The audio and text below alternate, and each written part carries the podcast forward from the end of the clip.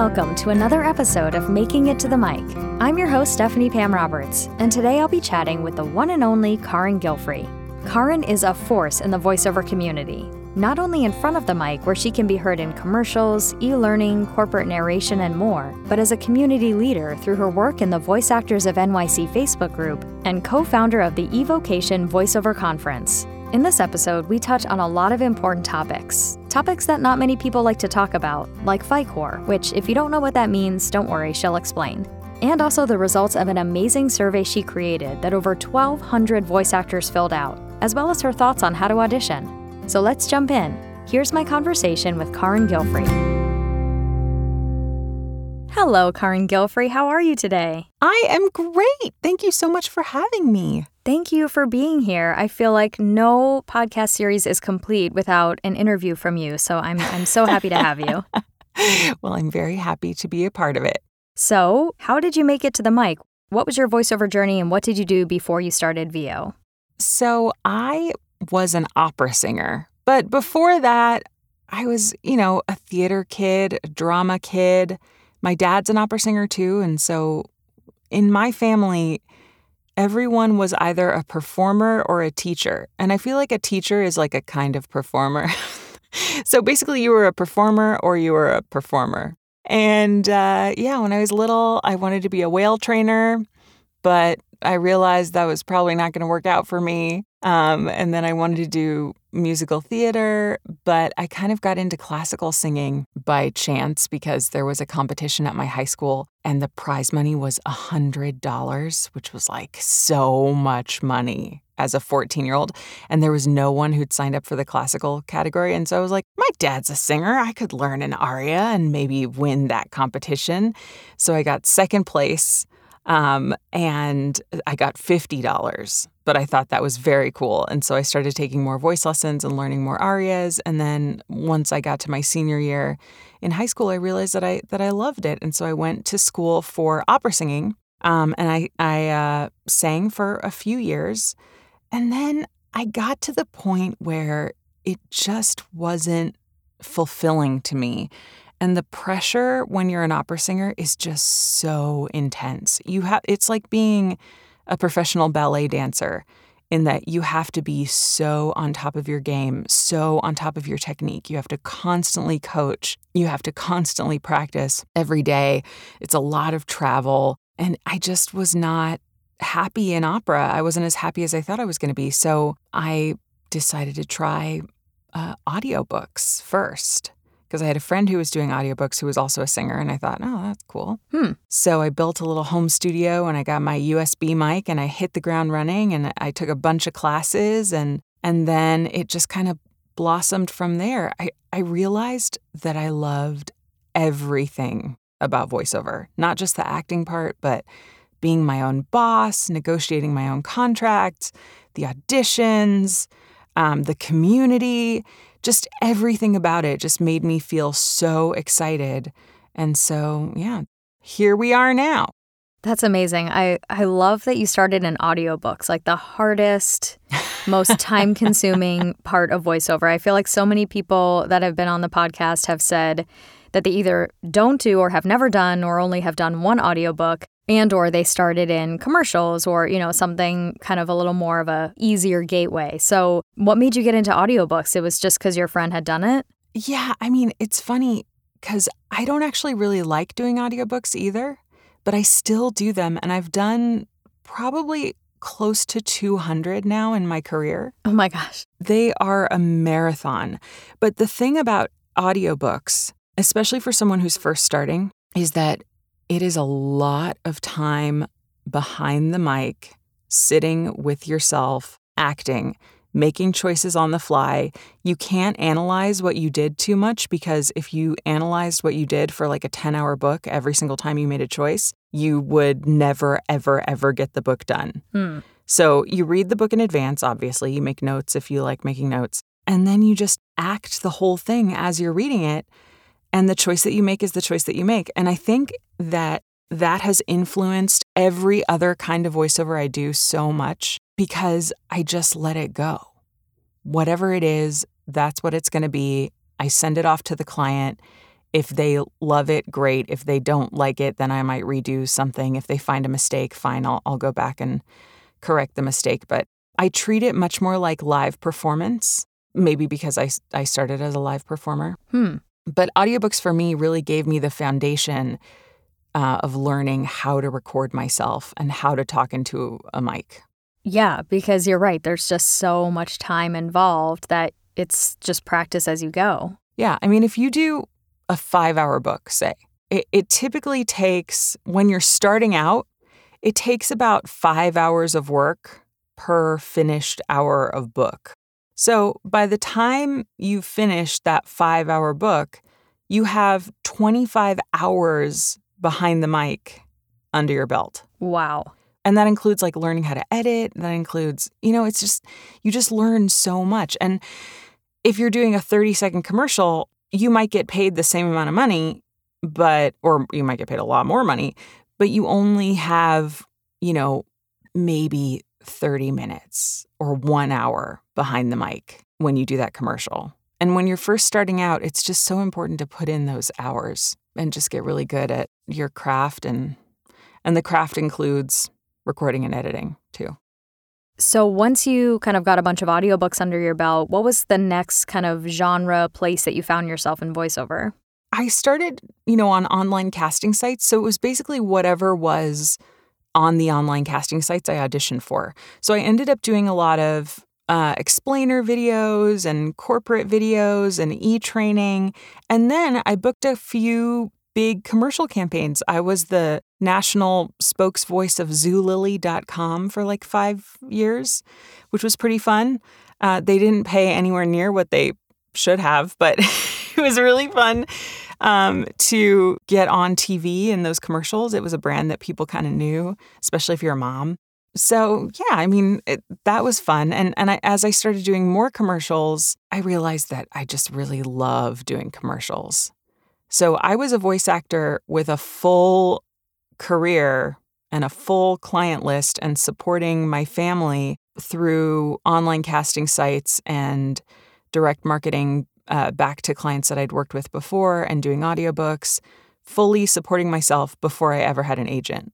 And so I've always approached voiceover as a business and as like a freelance artist in, in the same way that a, a, professional photographer is an artist, but they have a business. Mm. They have their equipment, they know how to edit photos, you know. So, and that's the part of it that I really love too. I mean, I love working with my agents and my and my managers. They are fantastic, and it's so great to have them as part of my team. But I I still do all the stuff that I did before. I love that analogy. I've, I've never thought of it that way. That that's such a perfect like side by side analogy that a photographer is an artist and they're creating something and they're you know being employed by tons of different types of people they might do a brand photo shoot they might do a wedding or a you know an event and they still have to know how to do all the technical stuff and they still have to know how to get themselves out there i love that analogy yeah i mean and and there are photographers that are employed by magazines there are photographers that are just newborn photographers, you know? Right. like there's so many different kinds. There are people who are just, you know, nature photographers or even like, you know, war and conflict photographers.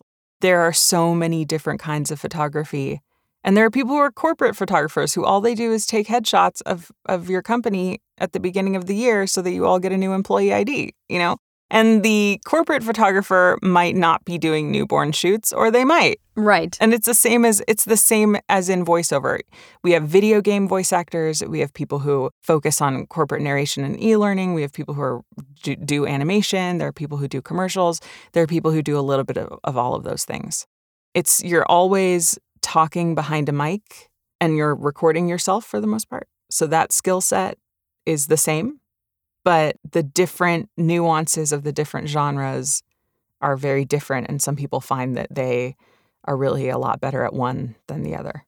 And that's great and fine. I've actually never done an audiobook. It is a marathon. it's like knitting a blanket. Yeah, I've I've crocheted a few baby blankets, but never a full blanket. I think this is a theme that I just uh, haven't done. I haven't dove into the big projects. It takes a long time. It takes a long time. But but I mean there are great things about it too. The work is very consistent. You can work kind of whenever you want because you're basically given a book and a deadline. And whatever time of day you can fit that recording into, you do it then. So if you're a mom, like you and I, and your kid takes a nap, you can record for an hour during nap time and then they go to sleep and you record, you know, for a few hours when they're asleep. And the rest of the day you can be a mom. Or if you have a day job. Whereas doing documentary narration or commercials or any kind of voiceover where you have to have a live directed session, that usually happens, you know, not whenever you can fit it in. It's like a specific time. And so it's a little bit more rigid. And more during, you know, kind of normal business hours. Yeah. And the work is not as consistent. It, well, it, sometimes it is, but it, it can be not as consistent. You can book, book one commercial campaign and you're like, great, I got this commercial. And now they hired someone else to do the next one. Yeah, it's true. The thing that I loved about the online casting sites in the before times. And you know even when I joined a while ago is is that element that most of those jobs back in the day were just congrats here's your job. Do it and send it back to us in the next 2 days. And I liked that even before I became a parent I loved that I could still like you know do whatever I wanted to do during the day. I could still teach theater if I wanted to and then I could come back and do my jobs. Now I feel like even the online casting sites since covid hit are requiring or requesting a, a, directed session, which I do love. I love the the collaboration of being on the phone with somebody and then everybody gets what they want right away and you don't have to go back and forth a hundred times. Yeah, but at the same time, I mean, often I'm in a session and people are giving me direction and it's taking, you know, 4 hours out of my day and I just think you could have just sent me the script and I could have sent you back eight takes to choose from, and we would have had the exact same result. That's probably not true of every voice actor that they work with. Yes. You know, starting your career in online casting sites, you know, do you feel like that also kind of gave you a boost in terms of just practice?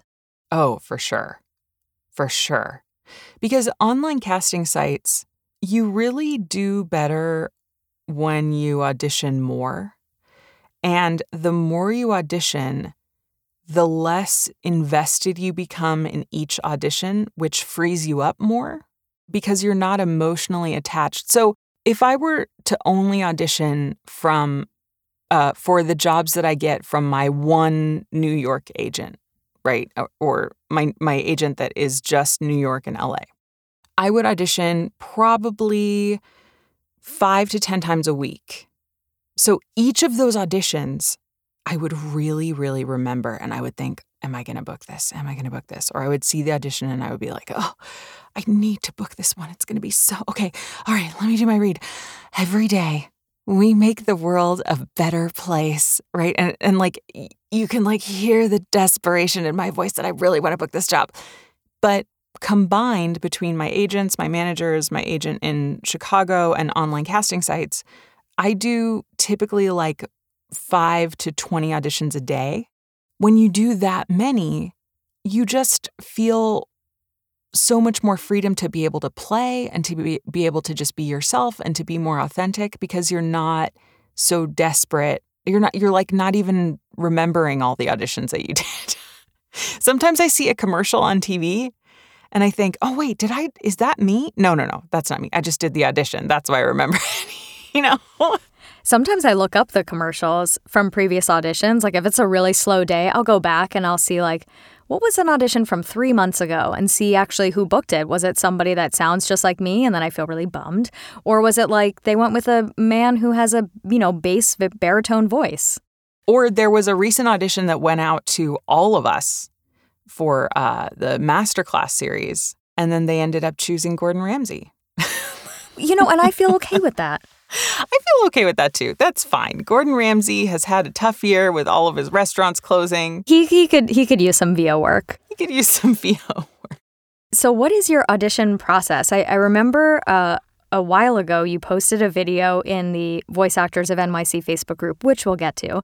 That was like a, a five minute video of, of like a real time showing of how you do audition. So I would love for the listeners to know because I think it's um I think it's fantastic. I don't know if it's for everybody, but for someone who's you know been at it for a long time and who has the chops, I think uh, it's it was super interesting to watch. Yeah. So for me, because I'm a live performer, you know, you can do a lot of preparation in advance and then get up on stage and do your thing, and it's great. But I also really love the spontaneity of just seeing a script, reading through it quickly in your head, reading the specs, imagining what they want, and then just recording your first take. I audition very quickly and very often. And I tend to just kind of go, okay, this is how I'm going to do it. If they like my voice, great. If they don't, I have, you know, 17 other auditions that I'm going to do today, and that's okay. And this doesn't work for everyone, but for me, analyzing every single audition, if I did that for 15 or 20 auditions in a day, I would never leave my booth or have any time to do any other work. So I tend to open up the script, look at the specs, read through it once in my head, take a breath, hit record, read it. If I if I make a mistake, obviously I stop and go back or if I just think that it sounds terrible, then I'll stop and go back. But I often send my first two takes and I don't really listen back to them. I, I know if it felt good and uh, if it didn't feel good, I'll record another one and I'll send the one that felt the best. But I typically audition very fast. I do what feels natural to me, and then I send it off and move on to the next one. There's something to be said for that amount of being unattached and just, like you were saying, just sort of not getting stuck in your head about it. And I think, especially a lot of new people may not be able to or may not be ready to trust their instincts quite like that yet but it's it's kind of fun to know that that's something to work towards you know to give yourself that freedom. And i think it's really about being authentically you you know? Like your voice sounds different from mine. If they're looking for you they're going to hire you. If they're looking for me they're going to hire me there's no one who can be Karin and there's no one who can be Stephanie. We are our own individual people. So the, your energy and your history and your um, read will be different from mine, and our voices are just different. So it's not. It's sometimes not even the read. It's just. It's just. Are you what they had in their head when they thought of this commercial, or am I what they thought of in their head when they thought of this commercial? The read is almost. I mean, I don't want to say it's secondary, but if you just do you, if you just are yourself, then they can take it or leave it. You know, and that's that's how it goes. Yeah. It's not personal, you know? Totally. I remember watching that video and thinking, I am spending way too much time on every audition. what am I doing? And I tried. It was it was a, a fun experiment to like over the next week or so be like, I'm gonna audition like Karin today and see what happens. And to be honest, I don't remember whether or not I booked any of those jobs during the experiment, yeah. but it was very freeing to go in and be like, whatever comes out, comes out. I'm gonna listen back and think, yes or no and send it off. Yeah.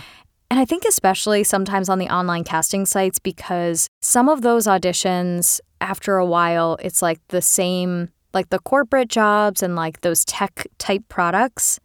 The scripts are really similar. Right. Yes. And I don't know how much variation there can be when you're talking about some of those things. So to be freed of that was was even like a step up for me to be able to to just go in and be like they're probably going to hire someone who you know they, they probably want the read to sound like this. I'm going to do that. And away it goes. And you know that doesn't work for everyone. A lot of people really really feel more comfortable if they sit and analyze it and break it into parts and read it.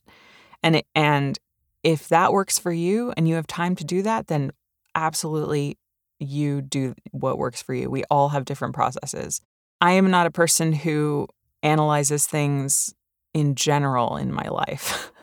I'm like the kind of person who, if my husband was like, hey, want to take the kids to Vegas tonight? I would be like, yes, let's get in the car. They'd be like, wait, who's going to watch our dogs? I don't know. I'm sure they'll be fine.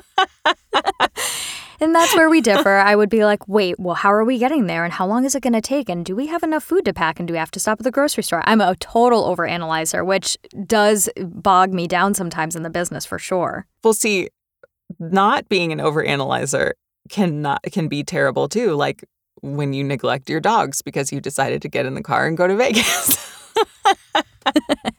it's every every way of being has its pros and cons. Yeah.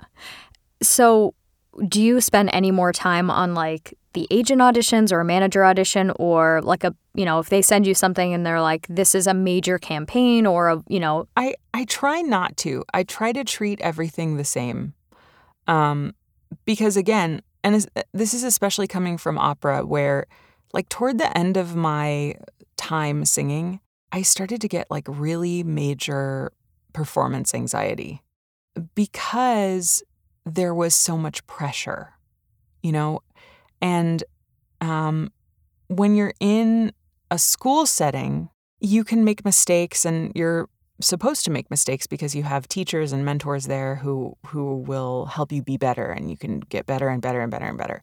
But once you're in the professional world, you're expected to be, you know, at the top level. And if you make a mistake, it it turns into like, well, do we really think that she can do this role for us next season? Oh, I don't know.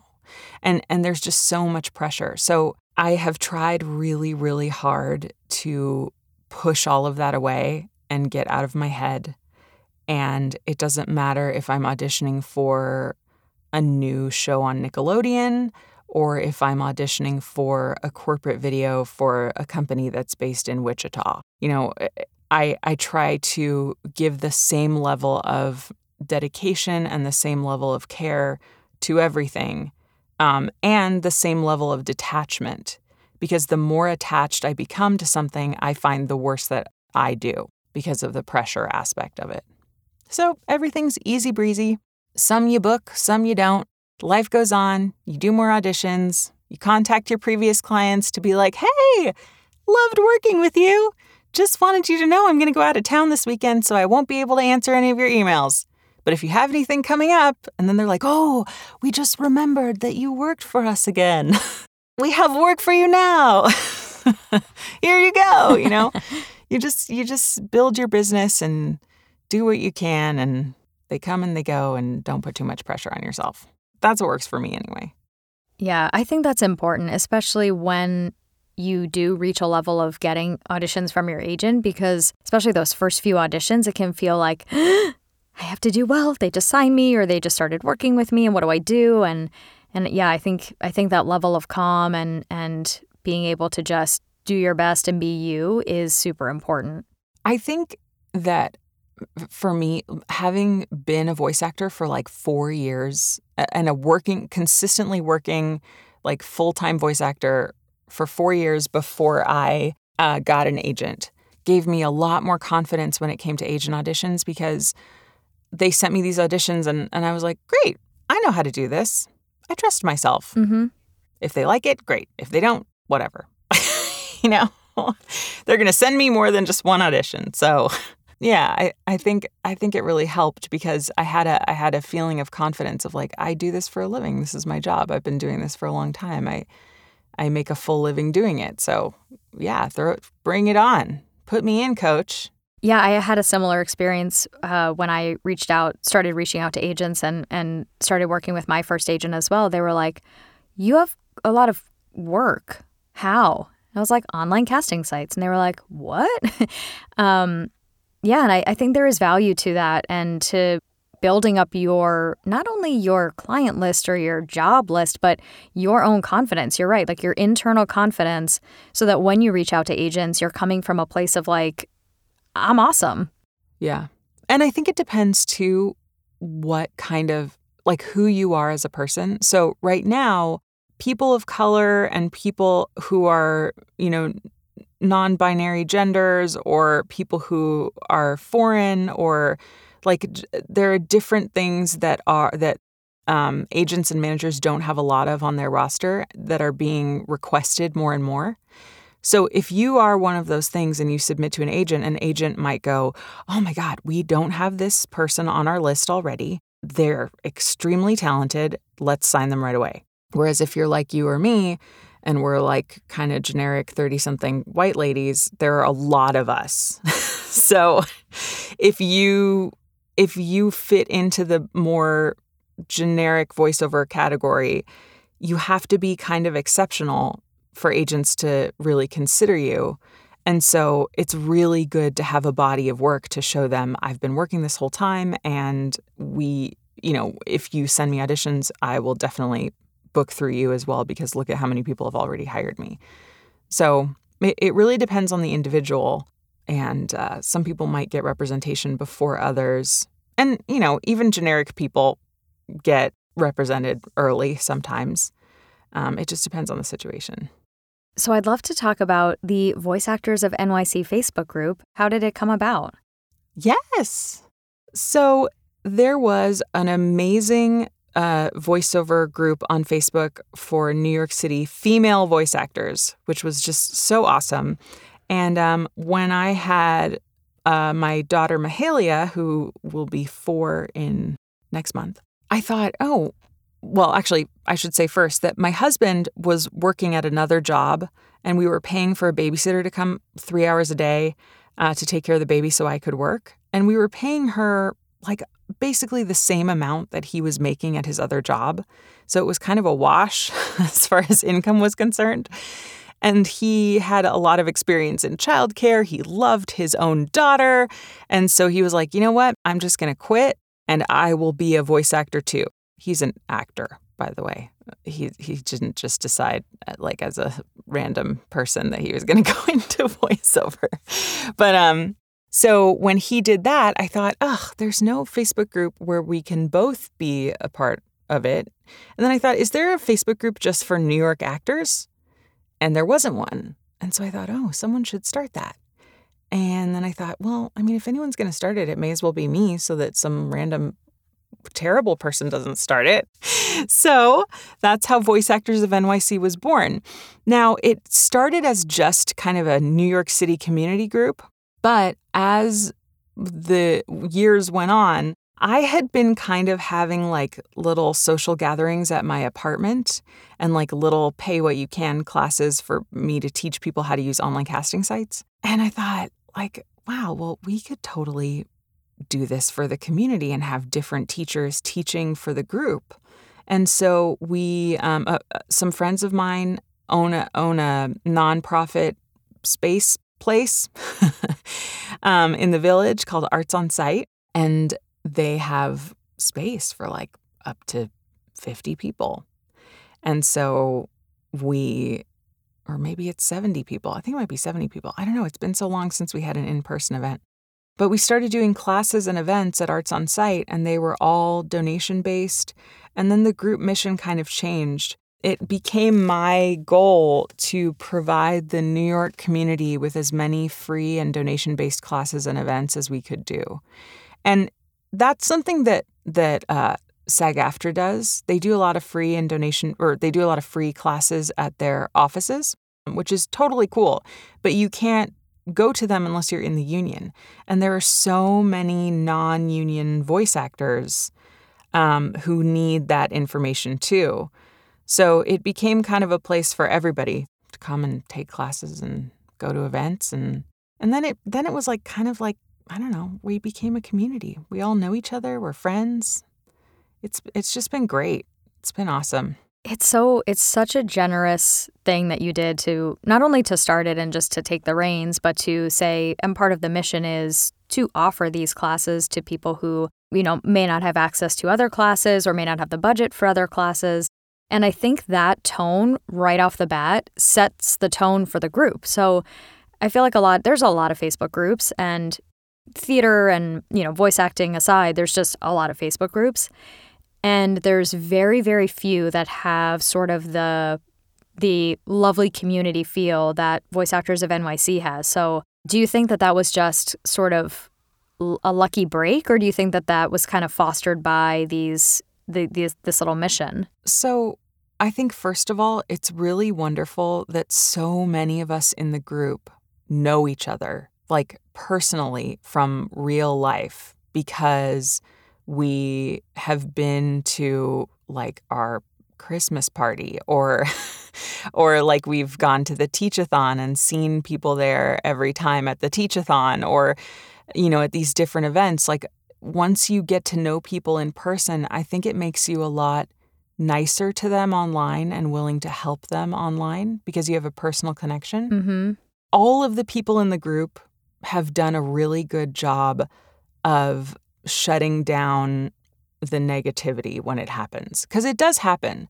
There are people who are like, "You non-union voice actors are are ruining the industry." Right? And and then everyone has to kind of talk to that person and kind of put their hand on their shoulder and say like, "Hey, listen, I completely understand that you are in support of the union and that's great. That is totally your thing, but there's a nicer way to say this. And there's a definitely a conversation to be had here that we can have without insulting each other and without getting so heated. And there are people who've had heated discussions like that who I've talked to on the phone or who other people have talked to on the phone and they have come back weeks later because we we almost never kick people out of the group. I would much rather talk to them and have the, and have them be incorporated into the into the fold of like, okay, your your opinion is valid, but is, is there a nicer way for you to say it? but we've had people who've been so like spitting fire.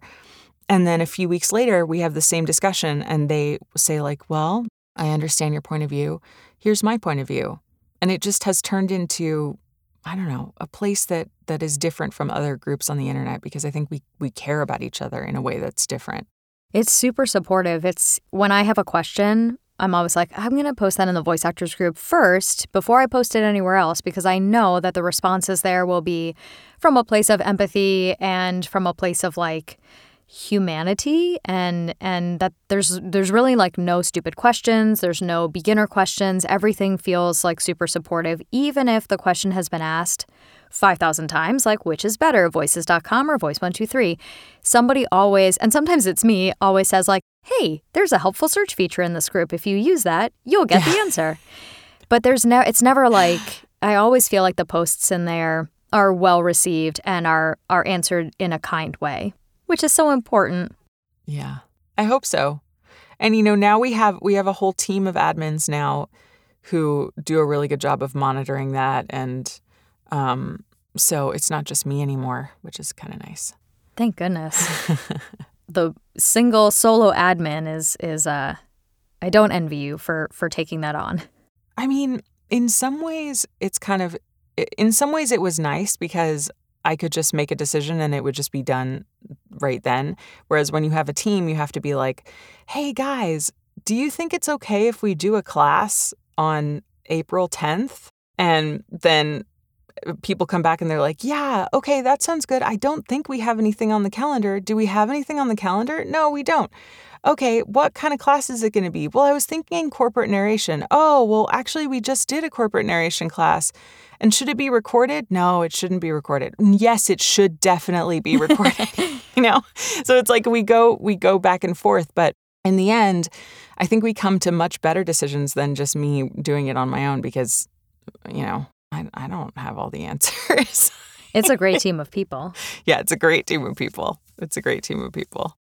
So, piggybacking off of that in in terms of wanting to offer these free and donation-based classes and having education to the community be such an important part, tell us about evocation. It's come up on the podcast a couple of times and and I'm so happy to have kind of the information from the source. Yes. So the vocation conference was the first version that we did, which was in person in 2019 in New York City. Um, and it was so much fun. Oh, it was really the best. The vocation conference is dedicated to just the business side of voiceover. So there are no classes where someone will give you a script and you will read a commercial and they'll give you some feedback and then you read the commercial again. There's nothing like that. No performance, all of the other stuff is what we're talking about. So we're talking about online casting, direct marketing, working with agents, uh, negotiating your own contracts, the legal side of contracts, um, creating spreadsheets, uh, you know, to track your income, uh, your website, your demo, and it's all just every single business thing that you can think of in voiceover presented over a weekend And this year, last year was virtual. This year will be virtual again, June 11th through the 13th. What I loved about what I loved about the conference last year is that we send as part of the ticket price, we sent out um, swag bags to everyone. So everyone got physical things in the mail. and then everyone kind of had the same stuff at home with them as we start as we started evocation. So it was a way to kind of feel yeah, it was a way to kind of feel connected to each other even though we weren't connected physically in real life. Yeah, it was a really smart idea. It was super fun. How did you get Jamie Muffett on board? Oh, well, so Jamie, you know, it's funny because now it's been so many years that Jamie and I have been friends that I feel like I don't even remember how we met. We basically decided to do this conference together. I think it was probably Jamie's idea, and he asked me if I would do it with him, and I said yes. But Jamie and I didn't know each other hardly at all, and we kind of connected. Uh, he had just said like, "I love what you're doing with Voice Actors of NYC. I'm gonna." He lives in Philadelphia. He said, "I'm gonna be in the city would you want to just meet up? He said, I, I have I have this uh, podcast, I have this Philly group. Um, do you want to just meet up and like talk? And that was before I had children. So I was like, yes, that sounds great. I have time. now I don't have any time. But uh, yeah, we just really hit it off. And I have to say, Jamie is like one of the best people I've ever worked with in my life as far as just pure business collaboration goes. He he and I have a really good dynamic, I think, where we're both we both really trust each other. We both really trust each other's instincts. And uh, he will say he will make a suggestion, and I'll say, eh, I don't know about that. Or I'll make a suggestion, and he'll say, eh, I don't know about that. Or we'll say, Yes, absolutely, let's do that. And we just, yeah, we've never been mad at each other, or I don't know. Yeah, and I feel like you guys balance each other out too. Yeah, because I'm kind of more crazy and he's like more reserved. Although I have to say, he suggested that we hire Lee Seymour, who is a drag performer who is absolutely incredible for our opening night party, which it, I just feel like that was just such a not typical Jamie suggestion. I was like, yes. If that's what you want, Jamie, we are doing it. That's incredible. Suddenly, Seymour, if you're listening, thank you for the entertainment. Yes. So what can we expect from the conference this year? It'll be similar. It'll be similar to the previous two years. It's still the business of voiceover. We have really amazing people coming to speak, um, some cool panels. It's going to be really cool. Is there any one panel that you're most excited about that might be new this year? I really, we haven't quite set it in stone yet, but I really want to do a panel on uh, union, non union, and, Fi-Core. I think that's something that even the union has told us they, they came to the first vocation. Some some people from uh, SAG-AFTRA came to the first vocation, and they said, "Yes, we are on board. We would love to be part of this in some way." So I think this year might be the year where we do a panel that is focused on that. I think the industry has changed so much. There is a lot of misinformation um, that should be cleared up about becoming union. I think um, there are a lot of benefits to becoming union. Uh, but there are a lot of people who only work non union and have full, wonderful careers doing all non union work and are really afraid that if they join the union, they have to give up all of their income. So I, that is something that I'm very excited about. Um, it's just a matter of getting the right people on the panel. We have a couple. We have a couple of ideas, um, but we will we will announce the fi- our final decisions on who's going to be on that panel uh, later. So yeah, speaking of that, for some of the listeners who may not know, so the the union is SAG-AFTRA, and what is Fi-Core?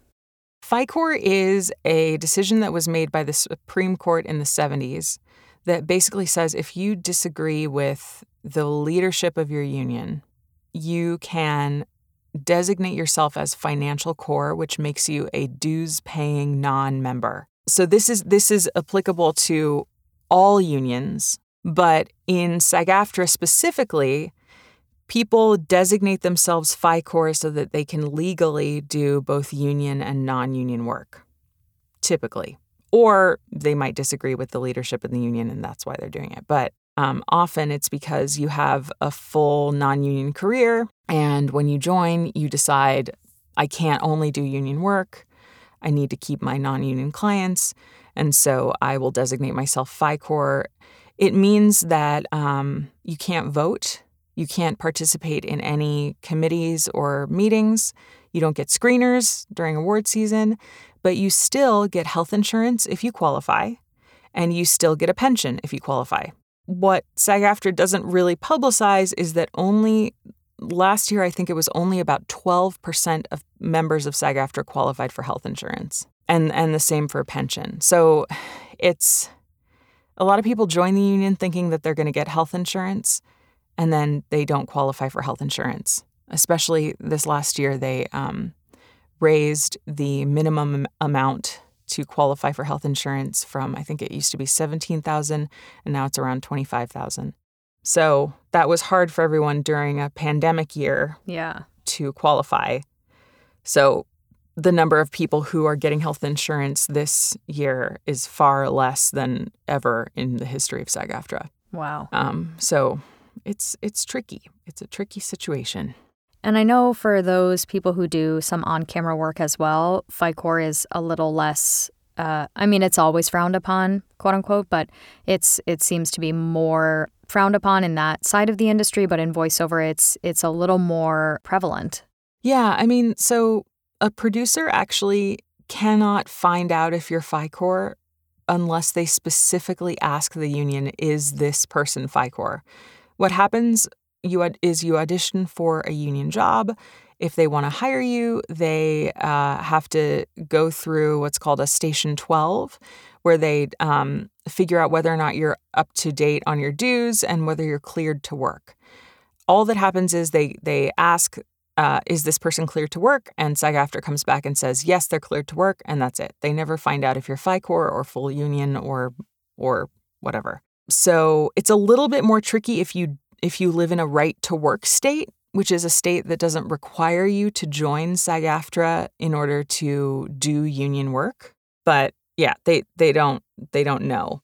For the on-camera world though, I can understand how being a part of the union is really really important. Like you want your set to be safe. You don't want people to overwork you. You don't want to have, you know, working conditions and fees for working that are super, super bad. And so the union protects against that. But for voiceover, it's a little bit different because most of us work from home.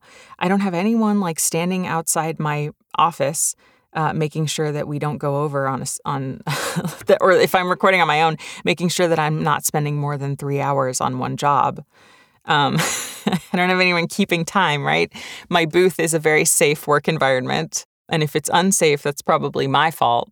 So, you know, it's different. And it's different for different genres of voiceover, too. If I'm doing um, motion capture for a video game, that's a more dangerous scenario. Uh, if I'm in a video game session and they're asking me to do a lot of screaming, that's a dangerous scenario for my voice. If I'm doing animation and there's a lot of screaming, or if I'm in, uh, doing animation and I need to be in the same room as the full cast and they want everyone to go to a studio, that's a that's a different situation. It is such a deep and tricky issue. And I think something that makes it trickier, and I hope the panel comes through, because something that makes it trickier is that nobody wants to talk about it.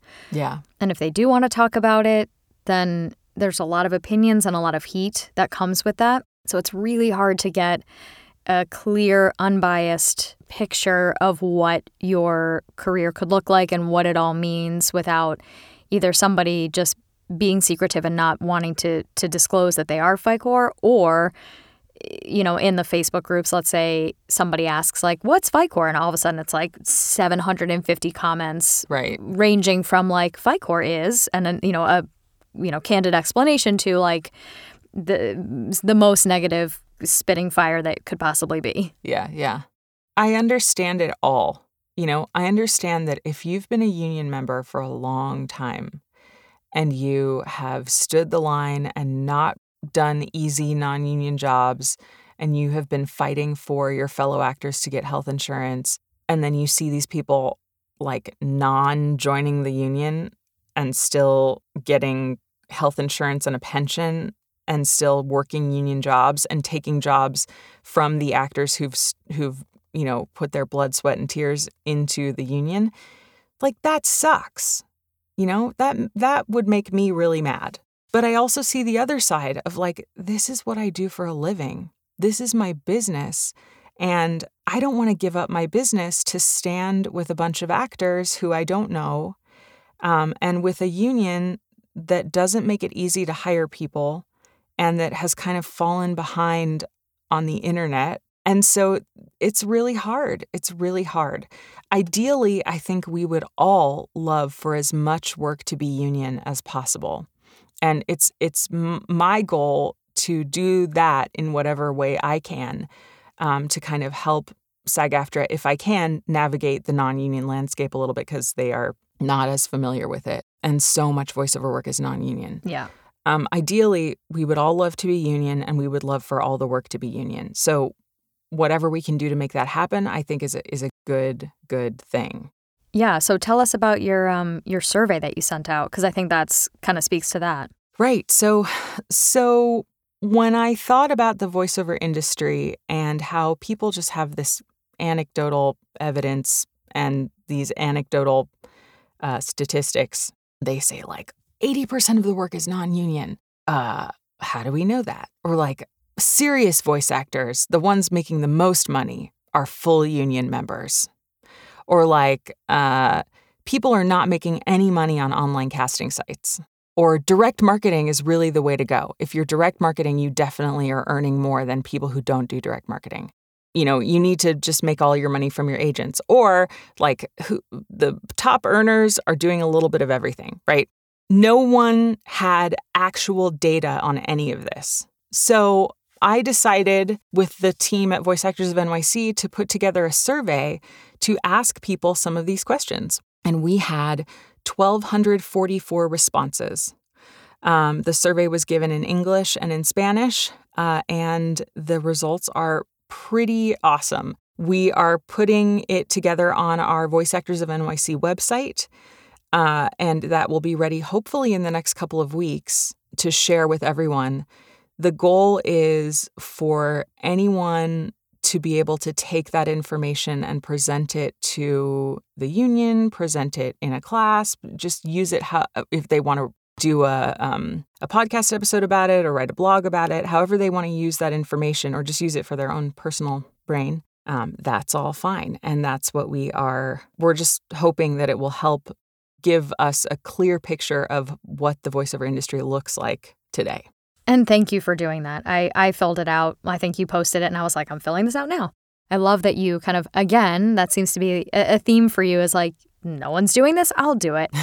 and I love that you did that and and that you got so many diverse responses because it's it is important, especially now as we move from COVID times, like how has the business shifted? The business has shifted started shifting years ago with the sort of invention of home studios or the the need for a home studio and more work going non-union and I think it's all fueled itself in a way. Yeah. And now, yeah, it's going to be so interesting to see. I know you posted some of the preliminary stuff and it was fascinating that like this amount of people are working from home and making this amount of money or in this genre. Yeah. So, one of the most interesting things to me about these survey results is people had the uh, opportunity to choose whether they were beginner, intermediate, or pro, what level they considered themselves. And over 50% of people said that they were pros, which I found very interesting. But then when you look at the income, 48% of people make less than $8,000 a year. Really? So about 52% of people make more than $8,000 a year. So 52% of people designated themselves as pros, and 52% of people make more than $8,000 a year. But $8,000 a year is not that much money. Only 25% of people make more than $40,000 a year. Hmm. And $40,000 to me is like about, you know, full time income that you would make from a, an entry level job. So only 25% of voice actors who filled out this survey are earning more than $40,000 a year in voiceover. Very interesting. Is there a, a category of who's earning over $100,000? Yes. Um, I can tell you that, let's see. So, about 20% of people earn more than $75,000 a year. Hmm. And then it goes all the way up to 500,000 plus. Who's earning $500,000 plus? Tell us your secrets. I'm, I mean at least 7 people out of t- out of 1244. Oh my gosh, we need to find out who they are so we can have them on the show so they can tell us their secrets. We did not collect any identifying information from people and we are not publishing any individual results. But we will have on our website, you'll be able to see the survey a few different ways. You'll, you'll be able to see the survey um, just the beginners, just the intermediates, and just the pros. So you can look at all the people who, who self identified as pro. Every single question, you can see what all the pros answered. We're also doing that for union, non union, and Fi-Core slash right to work state because those two designations mean you do both union and non union work. And then the last category is top earners. So you'll be able to view the entire survey for people making more than $250,000 a year. Oh, so interesting. I really can't wait. I I wouldn't say I'm a data nerd, but I do love things like this and kind of like looking at at where things fall because I find it so fascinating, especially because in voiceover it's really hard to know what people are making I assume that if you are like the star of a network, you know, television show, you're probably making a great salary. I have no idea what the actual numbers are, but I assume. But because voiceover is so much more anonymous and you can be doing like you could record 25, $300 jobs today. I have no idea. So it's really it's going to be interesting to see those those actual hard numbers. Yeah. I actually haven't seen all of the breakdowns yet, and I'm very excited to see well, thank you for for doing that. That's uh I think that's valuable data that that we need to have moving forward. Yeah. My kind of mantra in life is authenticity and transparency. I think in this business and and just in life in general, the more authentic and transparent we can all be, the better the world will be, in my opinion. People get so worried about talking about their process or talk because they don't want people to steal their ideas, right? Or talking about money. Um, or talking about what they got paid for that last job, or their union status, or whether or not they do non union work under the table, or whatever it happens to be. But if we all actually knew what was going on and that there are people making over $500,000 a year, right? And there are more than five of them. who answered this survey, right? Like, and what are those people doing to make that happen? The more transparent and authentic we can be, I think the better the industry will be as a whole and the better the world will be as a whole. Well, I think that is a, a perfect note to end on. I think that that sums up everything so beautifully. So thank you so much for being here and for sharing all of your your tips and tricks and all that information. We we can't wait to see. Actually, maybe by the time this episode airs, the data will be available to view. Yeah, it will be available on voiceactorsofnyc.com. Excellent. Well, thanks for being here today. My pleasure. Thank you so much for having me. Wow. That was jam packed with so much incredible information. I want to take a moment to thank Karin for always being willing to speak so openly and calmly about topics in this industry that tend to get heated quickly. I know these are hot button topics and people feel really, really passionate about them. But I also think it's so important that everyone understands the facts so they can make informed decisions, and I appreciate her desire for authenticity and transparency. If you'd like to learn more about Karin, I'm linking her website and socials in the show notes, which you can find at my website, www.stephaniepamroberts.com slash podcast. I'll also put the link to evocation, so if you'd like to purchase tickets, you can. I'm looking forward to it and I hope to see you there. Thanks so much for listening, and here's a little preview of next week's episode. Honestly, being kind is the key. You can be talented and be a terror to work with, and you'll never get as far as you want to get. That's next time on Making It to the Mic.